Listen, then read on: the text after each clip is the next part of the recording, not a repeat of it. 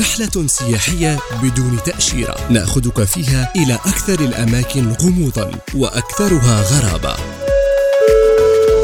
طائرتكم على وشك الإقلاع. أماكن لم تعرفها من قبل. جواز سفر. على ناس بودكاست.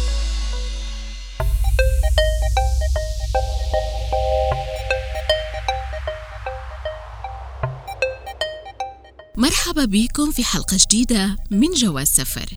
واليوم حنزوروا بئر طويل الأرض التي تبرأت منها كل الدول.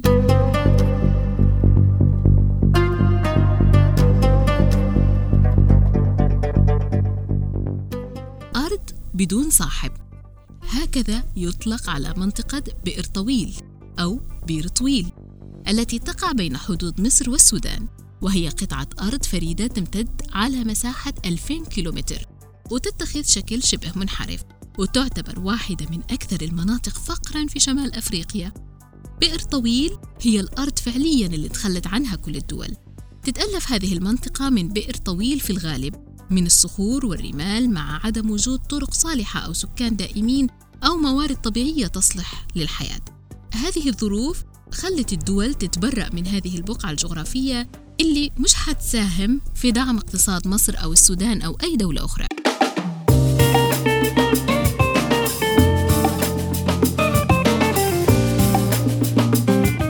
لكن وعلى الجانب الآخر من القصة تقع منطقة تعرف باسم مثلث حلايب واللي كانت تحت الإدارة السودانية وفق التقسيم السياسي للأرض وفق الخط الإداري لعام 1902 في حين أن نفس الخط الإداري يضع منطقة بئر طويل في الأراضي المصرية.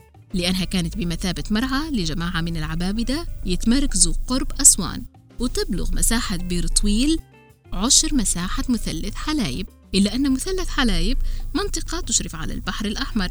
مما يجعل إمكانية إقامة المشاريع السياحية والاقتصادية ممكنة جدا. من هنا كان النزاع المصري السوداني على أرض مثلث حلايب منذ فترة طويلة من الزمن. حيث تتمسك مصر بمثلث حلايب على اعتبار أن جزء من أراضيها وفق تقسيم حدود عام 1899 والذي وضع بير طويل ضمن السيادة السودانية. في حين تطالب السودان بأحقيتها بمثلث حلايب وفق التقسيم السياسي للدولة عام 1902 واللي وضع بير طويل تحت السيادة المصرية.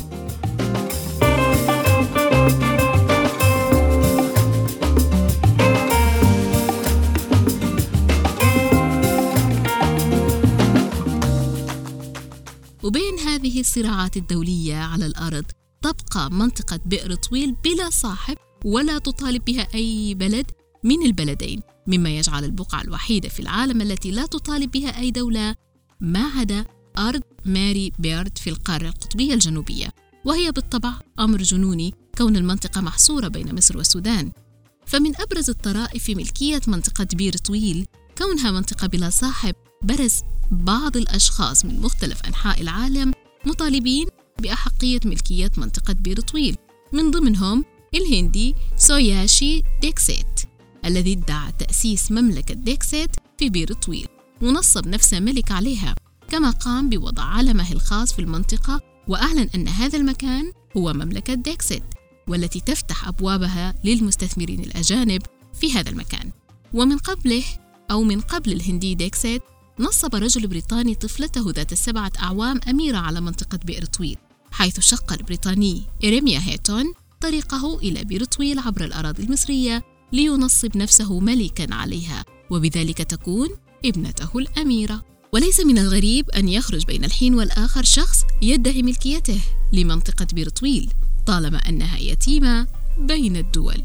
وبهيك تكاملت حلقتنا من جواز سفر اليوم. نلتقي في الحلقة القادمة إن شاء الله.